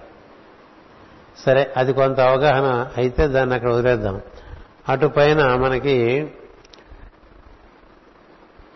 సవనుడు అనగా స్తోత్రయోగ్యము చేయువాడు. కనీసం రెండైనా చెప్పాలి కదా అని మీకు హిరణ్య రేతస్సు ఘృతపృష్ఠుడు అని ఇద్దరిని చెప్పానండి. అప్పటికి మీకు ఏమైంది? ఆరైనాయి ఇప్పుడు సవనుడు అనేటువంటి మరొక అగ్ని ఉంది. ఆ అగ్ని మన కంఠంలోంచి పనిచేస్తుంది. అది పై తరగతిలో కొంచెం చెప్పుకుంటూ పూర్తి చేద్దాం. ఇలాంటి వచ్చినప్పుడు కొంచెం నెమ్మదిగా వెళ్తూ అంటే ఇట్లా చాలా వస్తూ ఉంటాయి అందుకని అప్పుడేదో చెప్పకుండా వదిలేసామనుకోండి ఇప్పుడు ఈ పుస్తకం ఎవరు చదువుకున్నారో నాకు అనిపించదు. ఎందుకంటే ఎక్కడికి వెళ్ళినా ఇందులో విషయాలు ఎవరు చెప్పినట్టుగా నాకు అనిపించట్లే. కదా? అందరూ భాగవత సెట్లు కొనుక్కున్నారు ఇంట్లో పెట్టుకున్నారు. కదా? ఇప్పుడు సెట్లు కొనుక్కుని ఇంట్లో పెట్టుకుంటే పుస్తకాలను అమ్మేసుకుని ఈ ముద్రణ వేసేవాళ్ళు రెండు సార్లు వేసాం మూడు సార్లు వేసాను సంతోషపడిపోతున్నారు తప్ప వాటి వినియోగం ఎంత జరిగింది అంటే అది చాలా తక్కువగా కనిపిస్తుంది. భాగవతమే కాదు ఏ విషయంలో అయినా సరే. అంచేత ఇప్పుడు మాస్టర్ గారు కొంత మనకు వివరణ ఇచ్చారు. అంటే ఆయన కొంత ఉపకారం చేశారు మనం. ఈ భాగవతం తెలుగు భాగవతం పోతనామాచులు రాసిన వారిది కొంత అవగాహన చేసుకోవడానికి అవకాశం కల్పించారు. అది దగ్గర పెట్టుకుని మనం బాగా మనమే మనదైనటువంటి సాధన పద్ధతుల్లో మనం ముందుకు సాగుతుంటే వారిచ్చిన వాక్యాల్లోంచి మనకు సమన్వయం దొరుకుతూ ఉంటుంది. ఇలా రకరకాల చోట్ల రకరకాల విషయాలు చెప్పబడి ఉన్నాయి. అన్నీ కూడి మళ్ళీ మనకి ఇప్పుడు ఈ భాగవత రహస్య ప్రకాశానికి మరొక వివరణగా ఇది వస్తూ ఉంటే మళ్ళీ దీన్ని ఆదరిస్తున్నారు కదా. అందుచేత ఇలాంటి విషయాలు వచ్చినప్పుడు మనం పాతవన్నీ గుర్తు తెచ్చుకోవాలి. ఇప్పుడు ఈ ప్రియవ్రతుల కథ లోపల మనం చేయవలసిన ముఖ్యమైన కార్యక్రమం ఏంటంటే ప్రియవ్రతులు అంటే మనమే. విశ్వకర్మ అంటే మనలో ఉండేటువంటి ఉచ్ఛ్వాస నిశ్వాసం. బర్హిష్మతి అంటే మనలో ఉండేటువంటి వెచ్చదనం ఉచ్ఛ్వాస నిశ్వాసం ద్వారా ప్రాణస్పందన ఏర్పడి వెచ్చదనం ఏర్పడి కదా? మనలో ఉండేటువంటి ఊర్జస్వతి గ్రహింపు శక్తి అది ఉండబట్టే నేర్చుకుంటున్నాం. అటు పైన మనకి అగ్నేంద్రుడు వాక్కు. చాలా నియమంతో ఉండాలి వాక్కు. ఎంతైనా చెప్పుకోవచ్చు వాక్కు గురించి. కదా? అంటే ప్రియంగా ఉంటుందని అసత్యం మాట్లాడకూడదు. సత్యం బ్రూయాత్ ప్రియం బ్రూయాత్. సత్యమే పలుకుతాను ప్రియంగా పలుకుతాను. నా బ్రూయాత్ సత్యం అప్రియం సత్యం అని చెప్పి కుండ పగలగొట్టినట్టు మాట్లాడకూడదు. అప్రియంగా చెప్పకూడదు సత్యాన్ని. చాలా ముఖ్యం. విషం పుట్టేస్తున్నాం అందులోంచి. అప్రియంగా చెప్తున్నాం అన్నవాళ్ళ విషం పుడుతుంది. సత్యం బ్రూయాత్ ప్రియం బ్రూయాత్. నా బ్రూయా సత్యం అప్రియం. అంత గొప్ప విషయం. అందుకని ఊరికే వింటానికి బాగుంటుందని మనం అప్పుడు సత్యం లేకుండా మాట్లాడామనుకోండి. ప్రియం కలిగించడానికి అసత్యం మాట్లాడదు కదా? ఊరికే ఎదుటివాళ్ళు మన పనులు అవ్వాలని పొగుడుతూ ఉంటాం కదా. ప్రతివాడికి ఇంకోటితో అవసరం ఉంటుంది. అలా పెట్టాడు సృష్టిలో. అందుకని వాడి వల్ల పనులు చేయించుకోవాలంటే వాడిని పొగిడితే పనులు చేస్తాడనే ఒక దుర్బుద్ధి మనలో ఉంటుంది. పొగిడితే పనులు చేయరు. నీ పని అవాసన అయితే ఎవరి నుంచైనా దొరుకుతుంది. కాని పని కానే కాదు అయ్యే పని ఎవరు ఆపలేరు. ఇది సత్యం. కాకల పనులల్లా కాకమానవు. కాని పనులు భూని కాని కావు. మహిమ వేరే కలదు మన తోడనున్నదా? విశ్వదాభిరామ వినురవేమ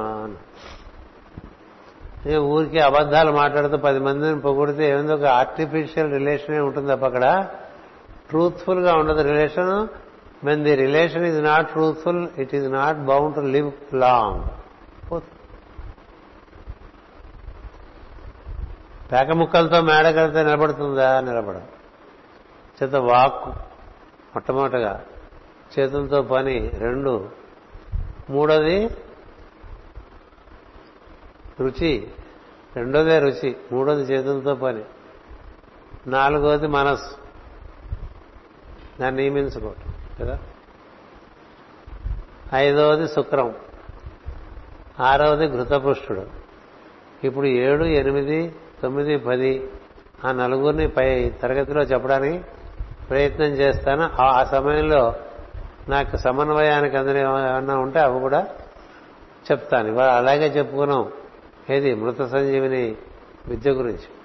అంచేత అలా మనం అసైనుడు చాలాసార్లు చెప్పారు. భాగవతంలో చెప్పారు. స్పిరిచువల్ ఎస్ట్రాలజీలో చెప్పారు. స్పిరిచువల్ ఎస్ట్రాలజీ అనేక అనేక రహస్యాలు ఉన్నాయి.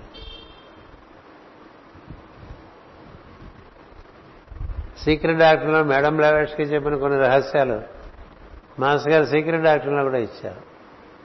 అందుకని ఆయన రిఫరెన్స్ బుక్స్ లిస్టులో సీక్రెట్ డాక్టర్ ఆఫ్ హెచ్బిబి ఉంటుంది ఈసోట్రిక్ ఎస్ట్రాలజీ ఆఫ్ జాల్కూల్ ఉంటుంది.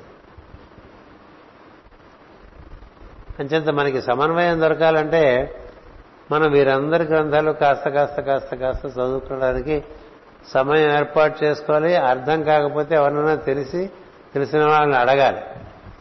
మరి ఇలాంటి విషయాలు మనం వింటున్నప్పుడు మొట్టమొదటిసారిగా విన్నట్టుగా ఉందనుకోండి. అప్పుడు మనం ఏం చేయాలి? వీటన్నిటిని మనం బాగా మేధస్సునందు గట్టిపరుచుకో. మిగుల్చుకోవాలి. అందుకని వీళ్ళని మిగుల్చుకున్నాం అనుకోండి మన శరీరంలో వీళ్ళందరూ ఉన్నారని తెలుస్తుంది. వాటిని ఆ విధంగా గౌరవించి వాటితో మనం వర్తించడం అనేది ప్రారంభం అవుతుంది ఇలా ఆపేసినట్టుగా ఆపేసి మళ్ళీ చెప్పడం అనేటువంటిది అభ్యాస దోషం. అంచేత అంతటితో ఆపేద్దాం ప్రస్తుతానికి. స్వస్తి ప్రజాభ్య పరిపాలయంతాం న్యాయేన మార్గేణ మహీం మహేషా. గోబ్రాహ్మణేభ్య శుభమస్యం లోకా సమస్త సుఖినో భవంతు. లోకా సమస్త సుఖినో భవంతు. లోకా సమస్త సుఖినో భవంతు. ఓం శాంతి శాంతి శాంతి.